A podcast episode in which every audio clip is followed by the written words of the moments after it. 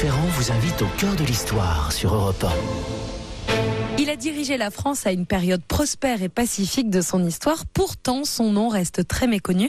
Cet après-midi, Franck Ferrand nous raconte le cardinal de Fleury. Bonjour Franck. Bonjour Anissa, bonjour à tous. Je suis ravi que le père Yves Combeau, biographe de Louis quinze, ait pu se rendre disponible pour venir nous parler de celui qui a été sans doute un des personnages les plus importants de son long règne. Et tout à l'heure, Lorena Martin nous emmènera visiter le musée Fleury de Lodève, dans l'Hérault. Oui, de Lodève.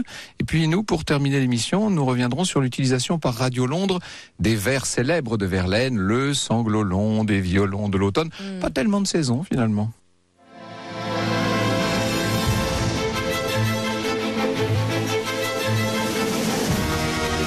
Au cœur de l'histoire sur Europe un.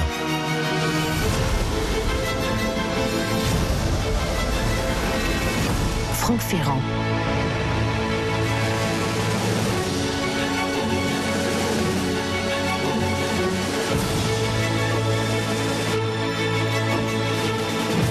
Du seize février dix-sept cent dix-sept, le jeune Louis quinze, que dis-je, le tout jeune Louis quinze, imaginez ce petit roi qui n'a que sept ans, va voir sa vie basculer littéralement, puisqu'à partir de ce jour, comme le veut la coutume dans l'ancienne France, il passe aux hommes, c'est comme ça qu'on disait. Désormais, l'entourage du petit monarque ne sera plus dominé par la présence si tendre, si présente et affectueuse de sa gouvernante, euh, madame de Ventadour, qu'il appelait maman Ventadour. Il est confié à un gouverneur, le maréchal de Villeroy, ancien proche du feu roi, hein, de, du feu Louis quatorze. Assez médiocre, Villeroy, nous en parlerons dans un instant. Et puis, euh, imaginez toute la maison de, du roi, toute une série de serviteurs qui, dans les moindres aspects de son quotidien, va être là désormais à s'affairer, évidemment. Pour cet enfant sensible, pour cet enfant assez renfermé, volontiers taciturne et qui a perdu ses parents alors qu'il n'avait que deux ans, c'est-à-dire à une époque où il n'avait pas encore conscience de cette perte, pour cet enfant c'est un bouleversement terrible et il ne va pas tarder à réclamer maman Ventadour, il a besoin d'elle. La vieille dame est là, bien sûr, qui vient le voir régulièrement, mais chaque fois qu'elle fait mine de partir, le petit roi vient se presser contre ses jupes. Il ne peut pas supporter cet arrachement. Il pleure, il veut la retenir et rien n'y fait. Elle doit s'en aller, elle doit le laisser avec son nouvel entourage masculin. Or, parmi les membres essentiels de cet entourage figure un ancien évêque, un homme de soixante-trois ans, André Hercule de Fleury. Imaginez un... Un visage assez bon, plein de sagesse. Pour vous donner une idée, il ressemble tout à fait au comédien, au feu comédien Claude Rich. Vous savez, ah, c'est oui, ce genre de visage, sûr, comme ça, bon, regard clair, avec quelque chose de rassurant et en même temps une forme de secret, parce que on peut dire de l'âme de Monseigneur de Fleury qu'elle est assez difficile à sonder. C'est lui désormais qui sera précepteur du roi. Pour cet homme déjà âgé pour l'époque, un homme d'origine relativement modeste, cette charge est évidemment l'aboutissement d'une existence déjà bien remplie. Aboutissement inespéré, me direz-vous? Eh bien non, pas du tout. Ce n'est là en vérité qu'un début, car il va aller beaucoup, beaucoup plus loin, Fleury. Alors, n'allons pas trop vite, si vous voulez, il faudrait revenir en arrière. On va revenir en plein cœur du dix-septième siècle, à Lodève, justement, dans le Languedoc, pour voir d'où nous vient ce personnage. Il est né en juin seize cent cinquante-trois. Son père est un seigneur local, receveur des tailles, hein, donc euh, un homme assez, euh, assez opulent, mais dont la noblesse, disons-le, est assez fragile. Euh, c'est euh, suffisant néanmoins pour que la famille soit en rapport avec un certain nombre de personnalités importantes dans cette région tellement éloignée des centres du pouvoir. Euh, en plus, si, euh, si dans ce contexte-là, vous disposez de véritables qualités intellectuelles, de manières agréables, ce qui est tout à fait le cas du jeune André Hercule, eh bien, il y a là de quoi lancer une carrière ecclésiastique. En l'occurrence, je cite Marie-Hélène Bourquin. Il semble que ce soit son oncle, Pierre de Fleury, doyen des trésoriers généraux de France au bureau des finances de Montpellier, qui le recommanda aux bontés du cardinal Pierre de Bonzi, diplomate ami de Mazarin. Sous cet illustre parrainage, le jeune Hercule accomplit ses humanités au collège Louis-le-Grand, sous la férule des jésuites, sa philosophie au collège d'Arcourt et sa théologie à la Sorbonne, où il est reçu licencié en janvier seize cent soixante-seize, ce qu'on appelle un parcours parfait. Hein. La même année, il est ordonné prêtre. Dès cette époque, il y a donc un peu plus d'une vingtaine d'années, à ce moment-là, Hercule va occuper à la cour une charge, et ce n'est pas n'importe quelle charge, puisqu'il est aumônier de la reine, la reine Marie-Thérèse, puis à partir de seize cent soixante-dix-huit, aumônier au sein de la maison du roi. Il faut vous dire qu'il y a du monde dans l'aumônerie royale. En parallèle, cette espèce de charme tranquille euh, qui est celui d'André Hercule va opérer, et on va le voir au fil des années se lier avec les grands personnages de la cour, avec des grands noms de l'Église, Bossuet bien sûr, le futur cardinal de Noailles, ou avec euh, des ministres, le clan Colbert, euh, la famille de Castres, et cetera. André Hercule sait se faire apprécier, et Saint-Simon, qui le déteste, nous aurons l'occasion de voir ça, écrira même qu'il avait une sérieuse tendance, étant chez ses amis, et je cite Saint-Simon, à suppléer souvent aux sonnettes avant qu'on en eût l'invention. Bref, il se rend utile, il est euh, aimable, courtois, toujours serviable, et pendant euh, un certain temps, il va asseoir sa position, si vous voulez. Et puis, il faut bien dire quand même que sa carrière a tendance à, à ralentir. En tant qu'aumônier du roi, normalement, il aurait dû devenir très vite évêque. Seulement, les années passent, il n'y a toujours pas de nomination, pas d'évêché. Et ses amis sont là qui vantent auprès du roi les qualités de, de cet homme tellement onctueux. Je cite Jean-Christian Petitfils. Louis quatorze le jugea trop mondain, trop rompu à la pratique du monde pour un saint prêtre. Et oui, voilà, Louis quatorze sait juger les êtres. Il a compris que notre, notre André Hercule était d'abord un homme de salon. C'est en tout cas l'apparence qu'il donne. Il va devoir attendre quarante-six ans, hein, d'avoir quarante-six ans pour devenir évêque. On est en seize cent quatre-vingt-neuf, évêque de Fréjus, dire bien loin de Versailles. Excellent évêque au demeurant, assidu, généreux, bon, capable d'autorité, qui marque son entourage par une piété réelle et par une modestie qui a l'air de l'être également. Par exemple, il ordonne la, la démolition d'une trop belle résidence qui est à sa disposition dans l'évêché et dont l'entretien aurait coûté trop cher. Bref, tout ça assoit sa réputation. Les années passent. On ne l'oublie pas, et Louis quatorze entend souvent parler de cet évêque de Fréjus, euh, dans le cercle de Madame de Maintenon, chez Madame de Quélus, chez Madame de Dangeau. On apprécie beaucoup euh, Fréjus, comme on l'appelle maintenant, euh, et bien sûr ça, ça appuie sa, sa carrière et son cheminement. Alors est-ce à quel moment est-ce qu'on a pensé à lui pour devenir le précepteur du jeune dauphin, le dauphin né en dix-sept cent dix? C'est assez difficile de le dire précisément, mais le fait est que tout s'enchaîne et s'enchaîne bien. En décembre dix-sept cent quatorze, André Hercule renonce à son évêché sous prétexte de santé défaillante. Il va bientôt euh, euh, pouvoir euh, rentrer à Versailles, et en août dix-sept cent quinze, alors que Louis quatorze est au plus mal, sans doute pressé par son entourage, on va voir le roi mou- mourant ajouter à son testament un codicile, j'allais dire un codicile de plus, faisant d'André Hercule le précepteur du futur Louis quinze. Voilà maintenant que s'ouvrent devant notre personnage les portes de la grande histoire, et à mon avis, ces portes vont s'ouvrir pleinement.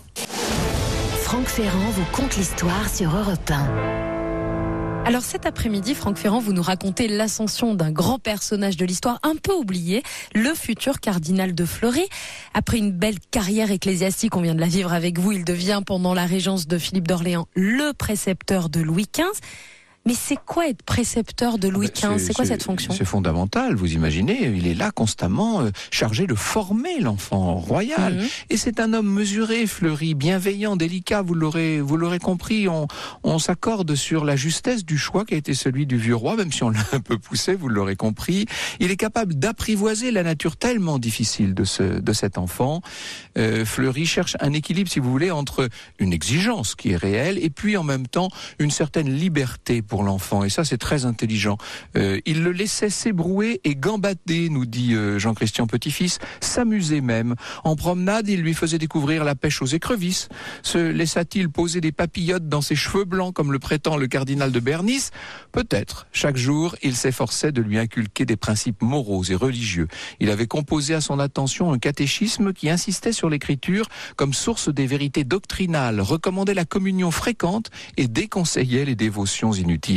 Point de mysticisme ou de spéculation théologique, il s'agissait de former un roi, pas un moine. Et ça, on peut dire que dans le passé, on avait souvent commis cette erreur avec l'éducation des, des rois de France. Bref, un lien profond se crée entre ce précepteur et son, et son élève.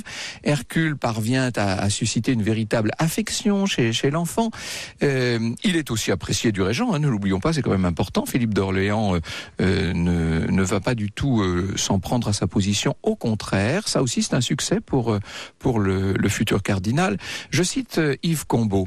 Le régent fut vite conquis, au point d'accorder à l'ancien évêque de Fréjus un privilège qui peut nous paraître futile, mais qui ne l'était pas, monter dans le carrosse du roi, c'est-à-dire en pratique être aux côtés du petit roi toujours et partout, dans un système où la proximité physique avec le souverain valait autant et même plus qu'une fonction prestigieuse. Fleury avait d'emblée obtenu un atout majeur. Ainsi, les années passent et il semble évident que Louis quinze euh, se fie de plus en plus à la personne de son, de son précepteur. Il a toujours maman Ventadour hein, qui est là dans le, dans l'entourage, si je puis dire, et puis il y aura bientôt la comtesse de Toulouse, mais il est certain que euh, Fleury joue un rôle essentiel, euh, une confiance qui va prendre de l'ampleur. En dix-sept cent vingt et un, quand le régent demande, pour des raisons politiques, à Louis quinze, qui a onze ans, d'accepter un mariage avec une princesse espagnole qu'elle n'a que trois ans, nous avions parlé de ça, vous savez, à, à propos de l'échange des princesses, le petit roi réagit très mal, il se met à pleurer, il est incapable de dire un mot, on a l'impression que l'affaire est très mal engagée. Eh bien, c'est le vieux précepteur qui va, par sa douceur, par sa fermeté, calmement convaincre Louis quinze. Alors finalement, le mariage, vous le savez, ne, ne se fera pas. Mais l'anecdote montre aux ambitieux qui entourent Louis quinze que c'est bien Fleury qui a l'oreille du roi. Ce n'est pas rien, mais ça va aller encore plus loin. En dix-sept cent vingt-deux, le régent décide de renvoyer le fameux maréchal de Villeroy, dont je vous parlais, hein, le, le gouverneur du roi. Problème, André Hercule dépend de, de Villeroy et lui doit quasiment tout. Il peut lui aussi se sentir en danger. Euh, il ne peut évidemment pas faire comme si de, de rien n'était, alors il va tenter le tout pour le tout. Peu de temps après la disgrâce de, de Villeroy, le petit roi a la surprise un jour de ne pas voir euh, Fleury se présenter à l'une de ses leçons. Il s'inquiète, se pourrait-il que son précepteur lui aussi disparaisse d'un coup? C'en est trop pour Louis quinze, il a l'impression que son monde est en train de s'effondrer, il sombre dans une tristesse intense et inquiétante. En vérité, Fleury n'a fait que se retirer chez un de ses amis, et il écrit simplement au régent qu'il est trop épuisé pour rester présent auprès du roi. Sauf que lorsque Louis en est informé, il refuse cette retraite. Il écrit au vieux prélat ces mots qui sont assez étonnants, un mélange de, d'autorité et de fébrilité chez ce tout jeune roi. « Vous, vous êtes assez reposé, j'ai besoin de vous maintenant, revenez au plus tôt ». Guy Chaussinon-Nogaret note « Fleury obtempéra sur le champ ». Assuré de son triomphe, et en effet, le régent le caressa, le roi lui fit la fête. On avait vu Richelieu faire exactement la même chose du temps de Louis treize, avec d'ailleurs sans doute un peu moins de finesse. Chacun comprend à la cour qu'il faut composer avec ce personnage maintenant, peu après la majorité du roi. La majorité se fait à treize ans hein, pour les personnes royales. On va voir Fleury entrer au Conseil d'État, ça ne plaisante plus du tout. Nul ne va euh, constater plus amèrement son influence sur le roi que Monsieur le Duc, vous savez, le Duc de Bourbon, le très ambitieux cousin de Louis quinze. Quand il apprend la mort de Philippe d'Orléans, on est là le deux décembre dix-sept cent vingt-trois, le Duc de Bourbon, donc Monsieur le Duc, on va l'appeler, hein, c'est son titre à la cour, la cour chez le roi, bien entendu, il lui apprend la, la nouvelle du décès de, ce, de son grand-oncle et sans plus attendre, se dit disponible pour reprendre le poste du défunt. Et bien sûr que Fleury est dans, est dans la pièce, alors... Louis quinze est d'abord euh, ému par la perte qu'il vient de faire et est embarrassé par cette proposition. Que fait-il? Il se tourne évidemment vers Fleury. Il regarde le vieux sage et à ce moment-là, André Hercule fait un petit mouvement de la tête qui valide la nomination du duc de Bourbon. Et donc la France a un nouveau Premier ministre, mais un Premier ministre qui se désespère de voir Fleury toujours présent lorsqu'il travaille avec le, le jeune roi.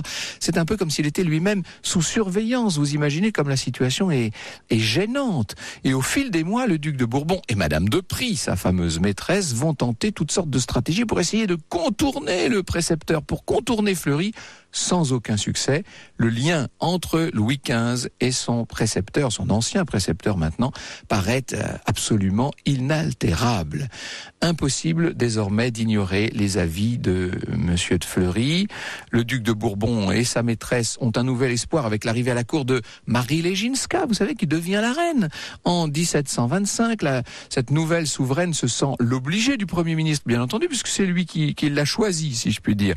Et par ailleurs, Madame de Prie devient extrêmement proche de, de Marie, cette reine si gentille, et probablement la chance de Monsieur le Duc. Tout un plan est monté contre Fleury. Marie accepte naïvement de tenir un rôle dans ce qui ressemble un peu à une conjuration de cour. Cette fois, avec cette aide précieuse, on peut dire que le Monsieur le Duc et Madame de Prie peuvent sérieusement espérer se débarrasser du vieux gêneur. Est-ce qu'ils ont tellement raison? Franck Ferrand vous invite au cœur de l'histoire sur Europe un.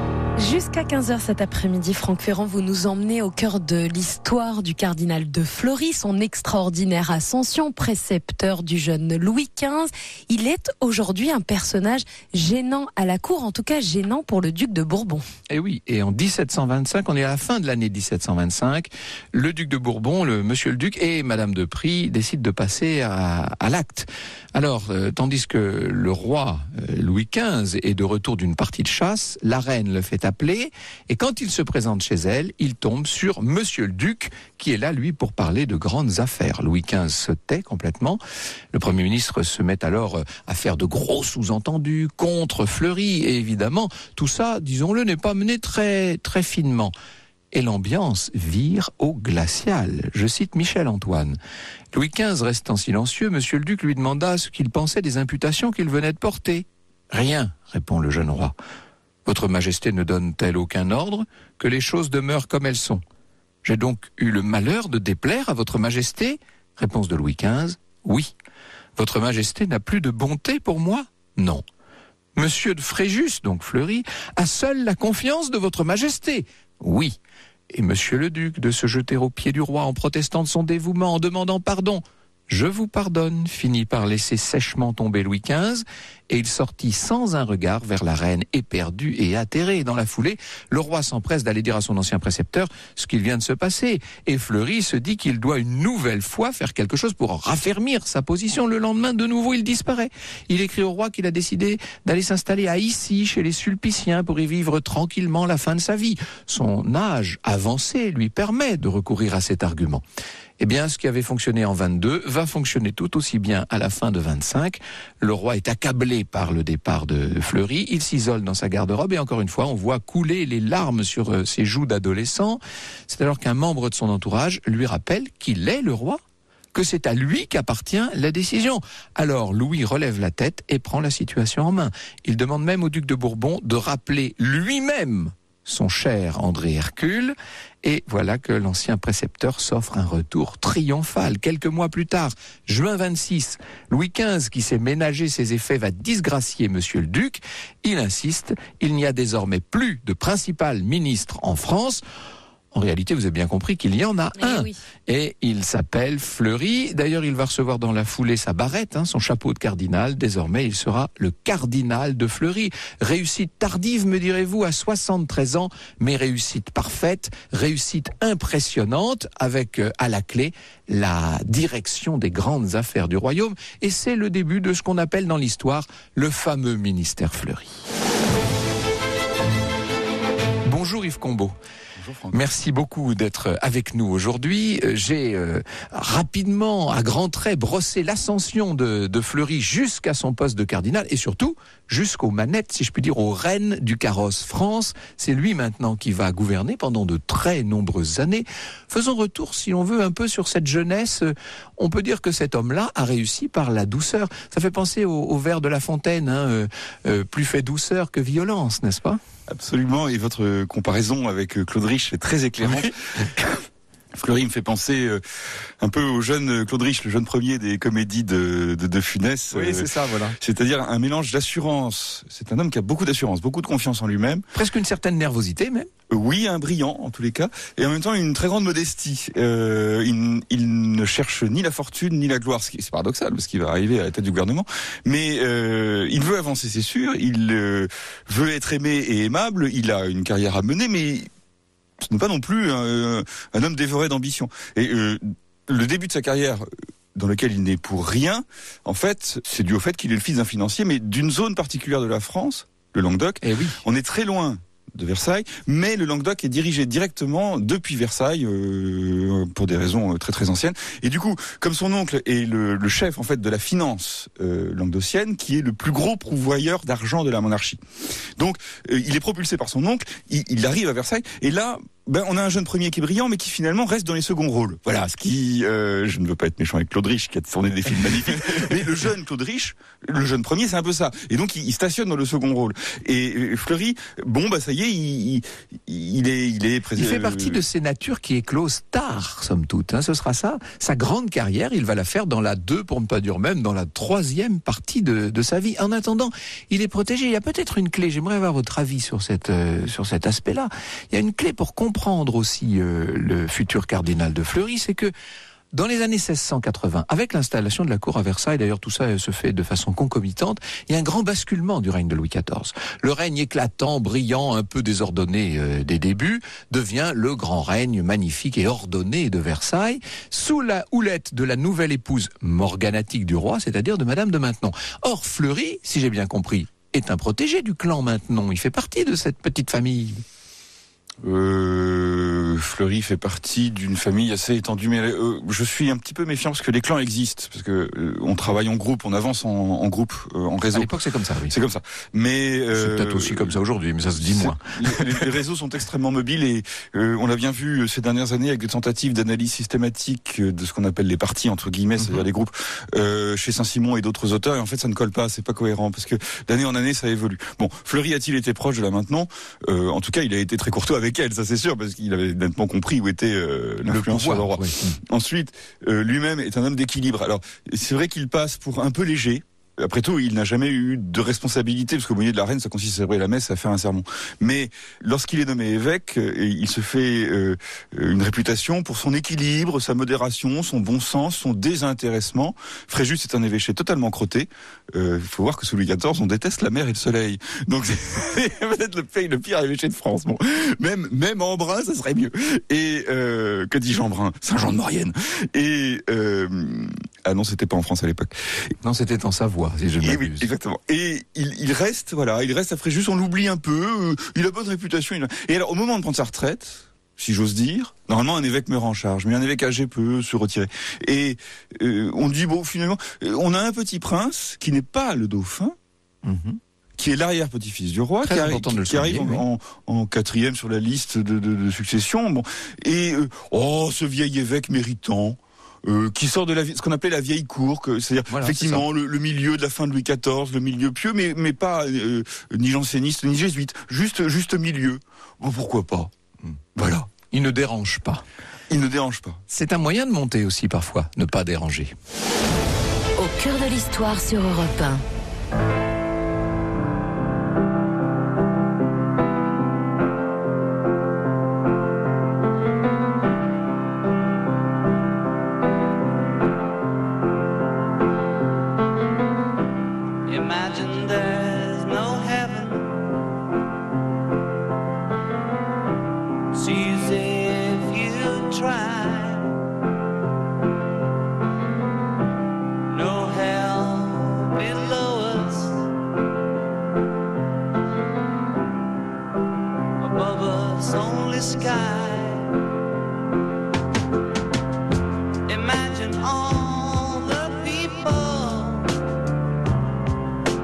Living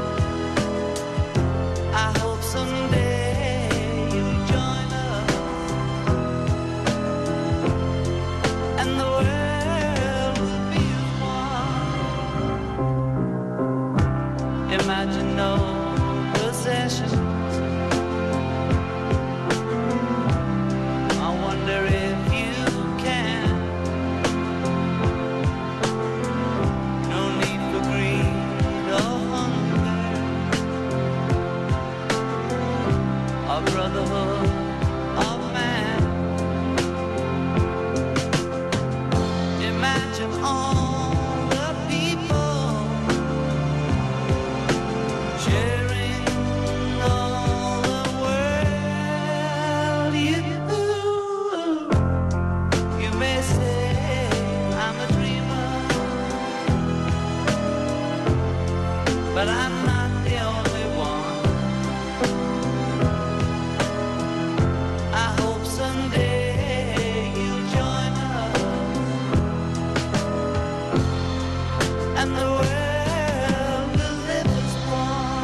C'était John Lennon sur Europe un. Au cœur de l'histoire continue jusqu'à quinze heures. Franck Ferrand vous invite au cœur de l'histoire sur Europe un. Jusqu'à quinze heures, vous nous emmenez aujourd'hui, Franck Ferrand, au cœur de l'histoire du cardinal de Fleury et de son incroyable ascension. Il a été, on l'a vu, précepteur de Louis quinze et surtout très proche de la cour. Et nous découvrons cet homme un peu oublié de l'histoire. Grâce à votre invité, vous recevez le père Yves Combeau. Il est historien et auteur de Louis quinze, l'inconnu bien-aimé, paru chez Belin. Quelle est la part de sincérité, si je puis dire, pour autant qu'on le sache, dans l'amitié qui va, qui va se nouer entre ce très jeune enfant et ce très vieux monsieur? Est-ce qu'ils sont sincères de part et d'autre? Alors ils sont, ils sont sincères et c'est, c'est intéressant. Il est très difficile de juger de la sincérité d'une relation euh, pour ces époques-là, parce que les écrits nous manquent, les écrits intimes nous manquent. Il y a, en fait, il n'y a pas véritablement d'expression écrite de l'intimité. Donc pour l'historien, c'est compliqué. Et euh, là, qu'est-ce que nous voyons? Nous voyons un homme qui a l'âge d'être le grand-père de l'enfant, largement, qui comprend très vite, c'est pas un insensible, euh, qui comprend très vite qu'en fait, il a affaire à un orphelin de père et de mère, euh, qui n'a aucune famille vivante, ah, à part oui. quelques cousins euh, qui sont en fait des grands fauves politiques. Oui, qui sont euh, pas du tout gentils euh, avec lui. Oh, le régent, ou qui font semblant de l'être. Alors, ne parlons pas du, du régent, oui, c'est vrai. C'est très oui, bien, mais oui. le duc de Bourbon, on n'a aucune affection pour Louis quinze, réciproquement. Et donc, il, il s'attache à ce garçon, tout comme la femme qui est son alter ego, la duchesse de Ventadour, qui est la gouvernante, et elle aussi est largement... Euh, tous les très deux âgés, sont, hein, sont des gens très âgés. Oui, tous les deux sont des dinosaures. C'est, c'est, c'est des gens qui ont été mis en place par un milieu qui sortait de la cour de Mazarin. Alors, ah, c'est, ça. C'est, c'est comme incroyable. Si nous disions aujourd'hui que ces gens sortent de l'époque où René Coty était président de la République. En effet. Ben oui, il y a un énorme décalage temporel. Et donc, ces deux... Ces deux dinosaures, et ces deux dinosaures qui ont affaire à un, un, un petit garçon, sa famille, que tout le monde traite comme un objet, forcément, puisqu'il est le souverain. Et donc tout le monde veut le tirer à lui, le pousser, le marier, et eux ils s'attachent à lui. Et ils il le sauvent, madame de Ventadour le sauve physiquement, c'est-à-dire qu'elle le fait guérir de ses maladies infantiles dont il aurait pu mourir. Quant à Fleury, il l'éduque avec beaucoup de douceur, beaucoup de gentillesse, effectivement, il le laisse jouer, il lui donne des petits compagnons, il, il comprend très bien, avec beaucoup d'habileté, qu'il ne s'agit pas de dresser un animal, et qu'il s'agit d'élever un petit homme. Et il le protège beaucoup. Mais on peut arriver jusque-là, on peut arriver si haut en étant uniquement euh, sincère de la part du cardinal de Fleury. Alors pour l'instant, il est rigoureusement nulle part, c'est-à-dire qu'il n'est que le précepteur du roi. Et euh... ce qui n'est pas mal, hein, quand même. Oui, ce qui est un il n'a bon aucun avenir. C'est, c'est, il, il a bientôt soixante-dix ans. Il, en fait, je pense que même dans sa tête à lui, il n'a aucun avenir. Le grand basculement, le moment très étonnant, je pense que le régent sent que utiliser Monsieur de Fleury contre Bourbon serait peut-être quelque chose d'habile. Puis le régent meurt, puis le cardinal du Bois meurt, puis Bourbon devient Premier ministre, Fleury est là quelque part. Et tout d'un coup, je pense que ce vieil homme, qui est très proche du roi, sent qu'il agace Bourbon au point qu'il serait possible qu'effectivement, il eut du pouvoir. C'est dans ce sens-là que ça marche. C'est une révélation pour vous? Oui, je pense. Une révélation progressive. En Une fait. révélation progressive. Et puis, il s'aperçoit aussi, à sa propre surprise sans doute, qu'il est en excellente santé. Eh oui. Malgré son grand âge. Il est inusable. Alors du coup, il invente, euh, il invente un nouveau, c'est, c'est un acteur, hein, il invente un nouveau rôle, celui du vieillard valétudinaire. Mais en fait, il va très bien. Mais ça aide, ça rassure tout le monde en fait, ça, c'est ça très rassure, pratique. Ça rassure tout le monde. Il aura une, une longévité, une santé, une clarté d'esprit. Jamais on ne lit que Fleury est sourd. Mmh. Jamais on ne lit qu'il a, oui. il ne tousse pas, il, il ne rien du tout. Il va très bien. Et comme il va très bien, comme il a toujours une grande confiance en lui, comme le roi qui devient adolescent lui fait entièrement confiance, je pense qu'il se dit qu'il peut jouer un rôle. Et il va faire un peu de chantage à la Richelieu, si je puis dire, c'est-à-dire qu'à chaque fois qu'il sent que le, le ciel s'assombrit pour lui, il quitte la cour de façon spectaculaire et il attend que le roi le rappelle, en fait. En fait, il a compris, je pense qu'il a beaucoup lu, je pense qu'il a compris ce que Richelieu avait compris, c'est-à-dire que, en réalité, si on n'est pas le roi, on n'a pas le pouvoir. Eh oui. Bourbon a cru qu'il avait le pouvoir. Erreur. En fait, il ne l'a pas. Ah oui. Il suffit d'un claquement de doigts du roi pour qu'il disparaisse. Il fait donc une comédie euh, comme Richelieu avec Louis treize, euh, c'est-à-dire euh, vous m'aimez, vous m'aimez plus, je m'en vais, j'ai compris, je vous déplais, sire. Bon, et mais mais c'est, c'est une comédie. Mais c'est, en fait, c'est le seul moyen d'exercer le pouvoir qu'on ne possède pas. Fleury sait très bien que si le roi prend la mouche, il disparaît dans le néant. Donc, il s'est ménagé dans les étapes délicates. Il s'est suscité un peu un retour oui, d'affection. Oui, c'est du chantage affectif, un petit peu. Oui, il a un côté mère juive. Hein. Il s'est créé un climat, mais oui, il s'est créé un climat. Je ne l'ai pas raconté ça tout à l'heure, mais le jour du passage de Louis quinze aux hommes, donc quand le petit garçon a sept ans, c'est un traumatisme terrible hein, pour les petits princes. C'est le cas pour tous, puisque c'est un moment, euh, on change du jour au lendemain, du tout au tout, donc c'est compliqué.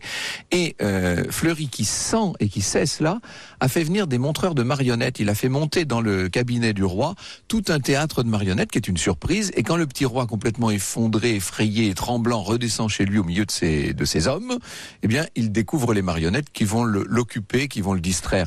Ça, ça c'est la preuve d'une grande psychologie chez, chez Fleury. Psychologie, c'est le terme. C'est un excellent psychologue. Mmh. Et euh, le contraste est d'autant plus violent que le duc de Villeroy, qui est donc le gouverneur en titre du roi, est un brave homme. Son honnêteté, sa, oh, son oui. désir de bien faire ne sont pas en question. Mais il n'a un brave idiot, disons. Aucune espèce. Oui, il est assez bête. Il n'a aucune espèce de, de, de psychologie. Il est totalement nul. Et il se conduit avec ce gamin de sept ans euh, comme s'il s'agissait de dresser un danseur. En fait. Mmh. Et voilà. Ou un cavalier. C'est un maître de ballet. Mmh. Faites ceci, sire. Faites cela. Regardez ici. Regardez là. Et évidemment, euh, ce dont le, le garçon, le petit garçon Louis quinze a besoin, c'est d'affection. Alors, Fleury va bientôt prendre le pouvoir. Est-ce qu'on peut dire cela ? La, la disgrâce du duc de Bourbon, c'est quand même un moment... Ça, pour le coup, c'est un des, un des grands épisodes du règne de Louis quinze, le premier grand épisode, d'ailleurs. En fait, il euh, y, a, y a un petit mystère ici, parce que Fleury est admis euh, ce qu'on appelle le Conseil d'État, c'est-à-dire euh, le Conseil qui régit les affaires étrangères. Il y a bien un ministre en titre, mais il expédie, c'est le Conseil qui décide. Comme tel, il est déjà considéré comme ministre d'État. Donc, il sait la plupart des affaires importantes de la France. Ce, que, ce qui exaspère Bourbon, mais il faut faire avec. Et Bourbon est renvoyé, pas d'explication, selon l'habitude de Louis quinze, et comme on lui a appris... ça jusqu'à la fin de sa vie. Faire, oui, oui, de toute façon, on lui a appris qu'il fallait faire comme ça. Bourbon est renvoyé. Et Louis quinze fait une déclaration en disant euh, « Je suis suffisamment grand pour exercer moi-même le pouvoir, je supprime la fonction de Premier ministre, Monsieur de Fleury m'assistera en tout. » En fait, en fait, les deux phrases sont contradictoires. C'est, euh, alors, qu'est-ce qu'il faut comprendre ? Il faut comprendre que, en fait, le Premier ministre, c'est deux mots collés. Le Premier ministre, c'est, c'est vraiment euh, une espèce de roi bis, et que euh, le roi, dans ce cas-là, lui délègue la totalité du gouvernement. Il y avait des Tandis... précédents fâcheux dans l'histoire, donc on voulait oublier ça, en fait. On hein. voulait oublier ça. Tandis qu'avec Fleury, il n'aura pas la signature, c'est le roi qui signera. Il sera présent partout, mais c'est quand même bien au roi que restera le dernier mot. Je... Je pense que la chose a été convenue entre deux. Alors voilà, j'allais dire, est-ce que Fleury lui tient la main ou est-ce que c'est Louis quinze qui invente cela ? Est-ce que Louis quinze fait monter Fleury ou est-ce que Fleury était là pour lui demander de le faire ? Alors là, on... c'est de la conjecture, mais je pense que le plus raisonnable est de supposer que Fleury a proposé au roi de gouverner lui-même. Il a affaire à un adolescent, toujours bon psychologue. Hein. L'adolescent a répondu oui, bien sûr. Louis quinze est déjà très jaloux de son autorité, il le sera toute sa vie. Louis quinze a dit « Vous restez auprès de moi ». Fleury a dit « Oui, mais sire, c'est vous qui gouvernez ». Et donc Louis quinze, à la fois flatté et rassuré, a admis ce montage un petit peu inouï et qui, en fait, va fonctionner parfaitement. Et qui va fonctionner pendant des années. C'est le début de ce fameux ministère Fleury. Nous y venons. Nous allons raconter l'époque où la France était riche et prospère, heureuse, dans la paix. Non mais c'est presque l'âge d'or que nous évoquons. Franck Ferrand vous conte l'histoire sur Europe un.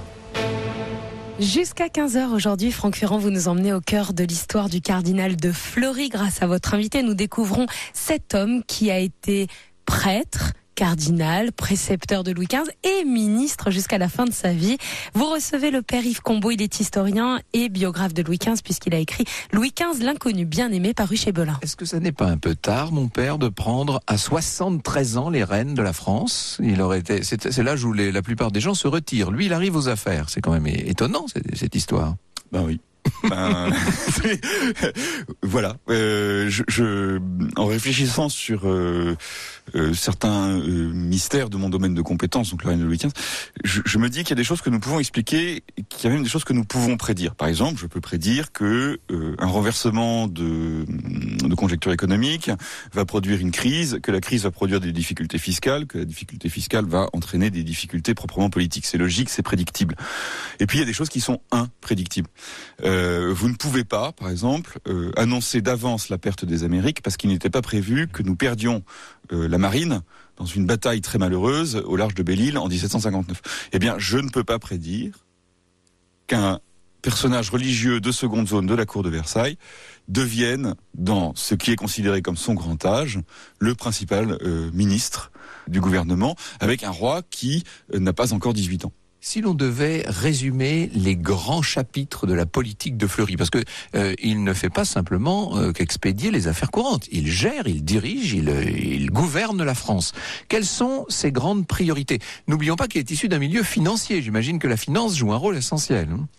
Alors, il a euh, une chance et il en est parfaitement conscient. La chance, c'est la machine institutionnelle française marche. Il y a eu une grosse secousse à la Régence, mais tout le monde s'est rendu compte, pendant cette secousse, qu'il était impératif de sauvegarder l'acquis de Louis quatorze, parce que euh, le bouleverser, comme l'ambitionnaient certains tourdillons, j'emploie le mot de l'époque, à la Saint-Simon, le bouleverser aurait été une catastrophe. Donc tout le monde est d'accord sur euh, le système institutionnel. Il fonctionne, on le garde. Ensuite, il est porté par une euh, circonstance hein, économique extrêmement favorable. Le climat est bon, le commerce est bon. Donc sa politique, c'est « je ne change rien ». Je fais tourner les affaires et surtout, je profite de la vague. Alors, profiter de la vague, il l'a fait dans sa propre carrière jusque-là. C'est et un donc, accompagnateur d'une certaine oui, manière. Oui, il, il accompagne. Euh, il a certainement, euh, et ça c'est typique de sa génération, l'idée que la politique est quelque chose de dépassé. Je m'explique. Quand il a grandi, la politique était aux mains des grands fauves. Les Louvois, les Colbert, et puis avant ça, la grande génération. La Fronde, les... tout ça, oui, bien sûr. Les Bonzi, les Condy, les Mazarins. Et alors, non, ça y est, ok, le système est en place. Les ministres expédient, le roi décide, les parlementaires jugent, et on se tait. Et il sera lui-même, avec Louis quinze, l'auteur d'une... Bon, d'un arrêt du Conseil, mais on va appeler ça une, une loi, la loi dite du silence. C'est-à-dire, messieurs, vous pensez ce que vous voulez, mais euh, vous ne vous mêlez pas de ce qui appartient au roi, et surtout, vous ne vous en mêlez pas publiquement. Vous pouvez discuter entre vous oui, si vous voulez. C'est-à-dire que c'est, c'est, mais... dans les salons et dans les, les, les soupers, on fait ce qu'on veut, mais euh, sur la place publique, on se tait en fait. Oui, ça, parce le... que on a une liberté de pensée absolue au dix-huitième siècle, euh, contrairement à nous qui faisons des lois qui nous autocensurent. Mais euh, ah bah si, si je fais une blagounette euh, comme celle qui est en train de me passer par la tête euh, à ce micro, mon cher Franck, je me ne reviendrai taper, pas. Je vais, je vais me faire taper dessus par euh, je ne sais trop quel ministère. Tandis qu'au dix-huitième siècle, je peux raconter toutes les horreurs que non, je veux, personne ne va m'empêcher. Mais je ne les imprime pas, je ne fais pas une campagne de presse, et cetera. Alors. Euh, Pas de politique. Silence, équilibre, régularité. Pas de dépenses. Alors en fait, il n'y a pas besoin de dépenser parce qu'il n'y a pas de guerre non plus. Et c'est la guerre de très très loin, le plus gros budget de l'Ancien Régime. Donc pas de dépenses. Et même une certaine avarice, puisqu'on va voir euh, des... palais, c'est un grand mot, mais des châteaux royaux qui vont disparaître, tout simplement parce que euh, c'est un on homme les vend. Assez économe, il l'a toujours prouvé, Fleury. Il ne vit pas dans le faste. C'est la première fois qu'on voit l'un des grands gouvernants de la France. Ça fait des siècles que tous ceux qui s'étaient succédés à ce poste, si je puis dire, euh, s'en étaient mis plein les poches, disons les choses, et avaient euh, vécu dans la plus extrême opulence. Ce n'est pas son cas. Lui vit d'une façon quasiment ascétique. Enfin, j'exagère un peu, mais très modeste en tout cas. Alors, le, le, il était acquis depuis... le Moyen-Âge, que l'homme de pouvoir faisait la fortune de sa famille. C'est ça. Alors, il l'a fait avec plus ou moins de décence, parce que quand on exagère, on finit par avoir des gros ennuis. Et après tout, je ne sache pas que Colbert, par exemple, qui était c'est riche, certes, enrichi. se soit infiniment enrichi. Et euh, Louvois a eu des problèmes parce que, en achetant Meudon, il avait acheté un château tellement énorme que ça commençait à faire trop. Fleury, lui, c'est même pas ça. C'est même pas, je dirais, la fortune honnête d'un ministre qui a réussi, c'est rien. Il n'a rien. Il n'y a pas d'hôtel de Fleury à Paris. Euh, incroyable. incroyable. Il n'y a pas de maison de campagne du cardinal Fleury. La seule maison de campagne, c'est le séminaire du diocèse de Paris à Issy-les-Moulineaux. Hein ? Alors, c'est charmant si l'on veut, mais il n'a pas de carrosse, il n'a pas de faste. Est-ce que vous ne mettez pas là le doigt sur euh, la, la faiblesse de Fleury, c'est-à-dire euh, un mécénat relativement faible et une période qui est brillante pour la marine, pour le commerce, pour euh, et même pour les affaires étrangères, il faudra qu'on en dise un mot, mais assez faible pour les arts.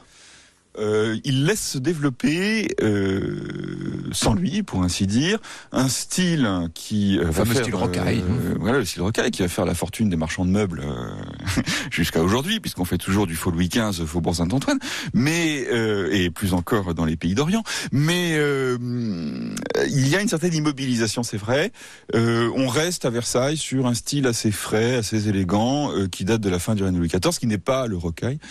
Euh... Il n'y a pas de grande politique entre guillemets culturelle comme il y avait sous Colbert, par exemple, ou même sous Louvois d'ailleurs. Non, à part euh... la construction de quelques grands édifices religieux euh, sur lesquels on avait pris du retard, comme les, les cathédrales euh, de La Rochelle euh, ou de Montauban. Mais euh, en fait, l'idée c'est de dire le roi ne doit dépenser que le strict minimum, et l'idéal, c'est un vieil idéal, c'est que les impôts n'augmentent pas, voire qu'ils baissent. Oui, c'est quand même un peu incroyable. Hein, non seulement c'est incroyable, mais ils vont y arriver. Oui. Alors je signale à nos auditeurs qui vont sans doute être époustouflés par cette note que la dernière fois dans l'histoire de France que les impôts ont baissé, c'est pour l'exercice dix-sept cent quarante. Ah oui, en effet. Incroyable. Sous le mandat de, de Fleury, c'est assez inouï.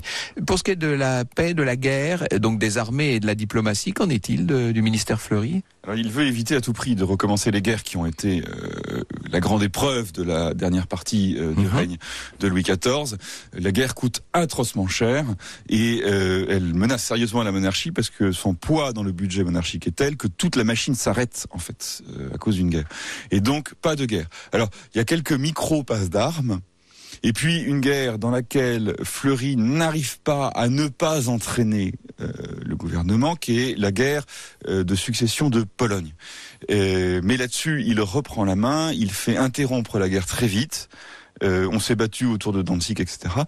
Et euh, il parvient à monter un traité extrêmement brillant, par lequel une affaire polonaise dangereuse et coûteuse Étonnant. se termine par... le transfert de la Lorraine à la France. C'est quand même pas mal. C'est stupéfiant. Ah oui, non mais ce, ce personnage est, est inouï. Il meurt à quatre-vingt-dix ans, pas de disgrâce, pas de retrait, pas d'opposition non plus. Il y a, on disait que Saint-Simon ne l'aimait pas, c'est le moins qu'on puisse dire, mais il n'avait pas d'ennemis, hein, Fleury, c'est quand même... Euh, et s'il avait des ennemis... Euh, en tout cas, on le sait peu. Hein. Ses ennemis ne, ne l'attaquaient guère. Mais en fait, ce qui est assez étonnant, c'est qu'on arrive très très vite à un véritable équilibre. C'est-à-dire que ce qu'il cherche... équilibre, silence, euh, travail, ce gouvernement de technocrates en somme, oui, ce voilà. qu'il cherche se réalise. Il y a bien euh, des questionnements politiques, il y a bien attention au conseil, mais euh, tout cela reste entre gens de bonne compagnie. Et je crois vraiment que jusqu'en dix-sept cent quarante-trois, euh, eh bien, il y a un consensus sur le fait que le gouvernement de la France avance année après année sans querelle. Celui qui va lui succéder, je devrais dire celle, ce sera d'une certaine manière Madame de Pompadour, non ? C'est elle qui va prendre le relais de toutes ces histoires, mais elle n'aura pas de titre officiel. Heureusement que nous sommes à la radio, Franck. Sinon, ma tête effraierait le spectateur. Euh, ceux qui vont prendre le relais, c'est une équipe de ministres tous brillants, mais dont aucun ne dominera. Et puisqu'il n'y a pas de dominant, la politique revient. Mmh. Et la faveur.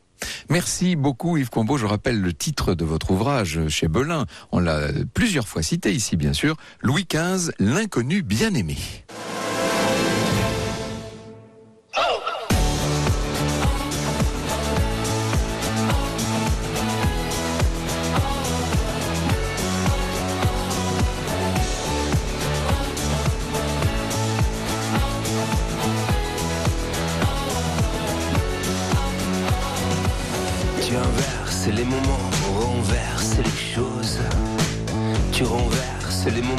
Inverse les choses.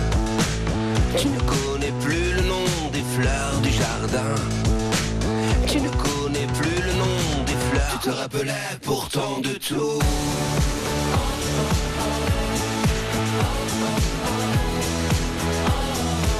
pourtant de tout.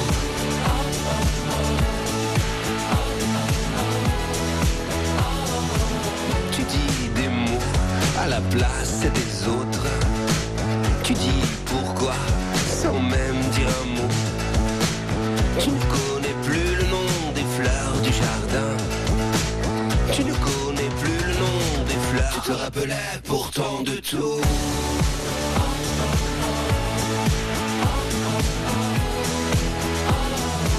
Tu te rappelais pourtant de tout.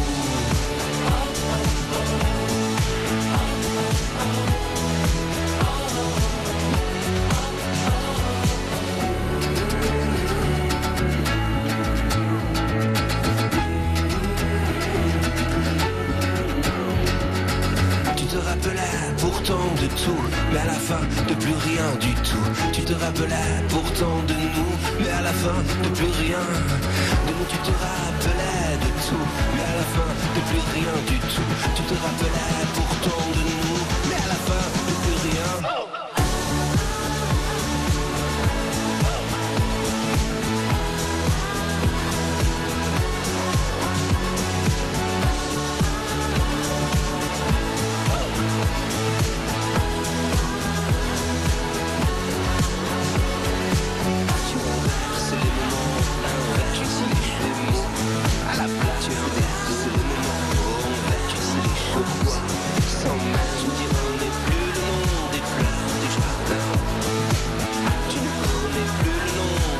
Je te rappelais pourtant de tout.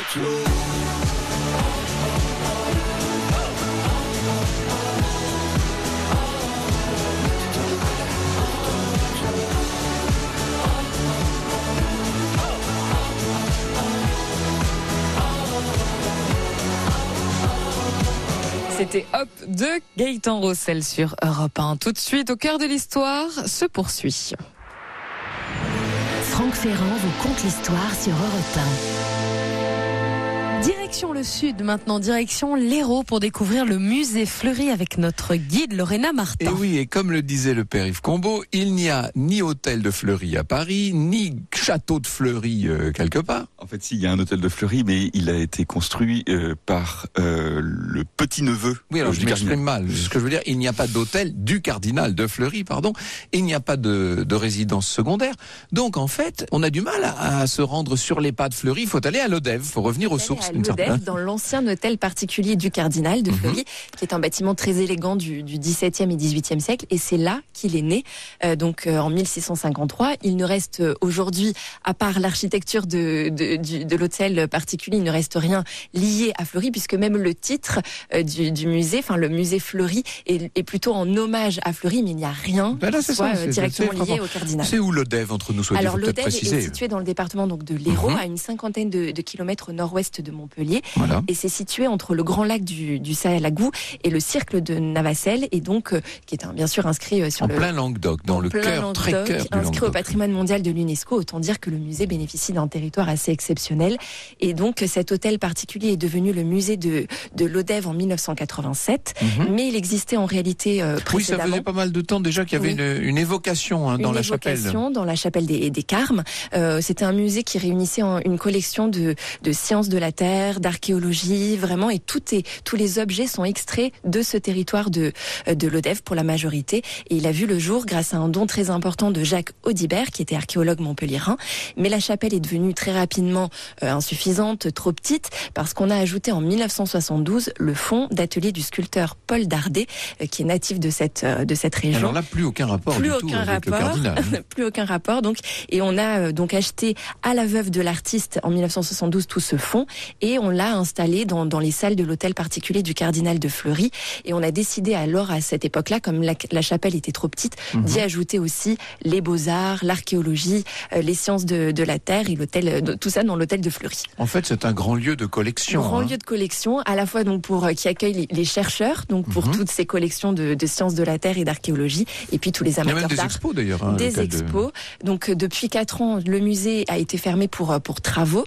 Il va rouvrir le sept juillet prochain avec une exposition notamment spéciale faune, fais-moi peur, image du faune de l'Antiquité à Picasso, mm-hmm. avec bien sûr ce faune de Paul Dardé. Ouais, Fleury, là. Et puis une extension donc euh, contemporaine a été ajoutée à cet hôtel particulier, donc euh, un mélange entre contemporain et, et ancien, et donc on, la surface du musée a doublé, et il y aura euh, trois parcours d'exposition qui sont conçus comme le récit d'un voyage dans, dans le temps, traces du vivant, empreinte de l'homme et mémoire de pierre. Le cardinal de Fleury de la préhistoire à nos jours, si je puis ça. dire, c'est donc dans cet hôtel à Lodève. À Lodève. Et c'est très beau Lodève, c'est il magnifique. Faut le dire. Europe un, au cœur de l'histoire. Retour aux origines. Nous allons maintenant, pour le retour aux origines, nous intéresser aux vers de la première strophe du poème de Verlaine. que l'on a pu entendre en mille neuf cent quarante-quatre sur Radio Londres. Et Franck. Oui, les sanglots des violons de l'automne. En quarante, euh, la B B C, vous savez, a ouvert ses, ses ondes aux mmh. premiers résistants hein, qui, qui, qui fuyaient l'occupation française, bien entendu. Et il va y avoir cette émission qui, pendant quatre ans, va être tellement essentielle. Les Français parlent aux Français. Alors, dans un premier temps, on a diffusé des messages, des messages personnels à la B B C. Et puis, on a truffé ces messages personnels de, de messages cryptés, d'une certaine manière, qui permettaient de transmettre des mots d'ordre euh, à la résistance, de, de préparer des opérations, d'accuser réception d'envoi, et cetera, de communiquer aussi un certain nombre d'informations secrètes, et cetera. Nous avions euh, d'ailleurs consacré à, à ce phénomène, à toute cette euh, utilisation des ondes de la radio, une émission il y a quelques années maintenant. On pourrait la retrouver, cette émission. Alors, il y a eu des exemples qui sont connus. Frédéric était roi de Prusse, nous disons quatre fois, ça c'était pour signaler euh, un, un parachutage, et nous disons quatre fois, ça voulait dire qu'il y avait quatre avions. Euh, Gabriel vous envoie ses amitiés, ça, ça voulait dire qu'il fallait être là pour réceptionner. Enfin, et cetera. On pourrait donner beaucoup de beaucoup d'exemples. C'est c'est Georges Bégué hein, qui était euh, officier au, au service secret d'action britannique. Georges Bégué qui a été le, le premier agent de ce service parachuté en France en mai quarante et un, qui avait inventé l'idée de De, de truffer les messages personnels de, de codage, mmh. comme cela. Alors, les messages les plus connus sont ceux qui préparent le débarquement, bien sûr. trois juin quarante-quatre, l'heure des combats viendra, qui annonce le débarquement. Le quatre juin quarante-quatre, donc, les sanglots des violons de l'automne. Première partie de la strophe prononcée à vingt et une heures. Et puis, cinq juin quarante-quatre, blesse mon cœur d'une longueur monotone.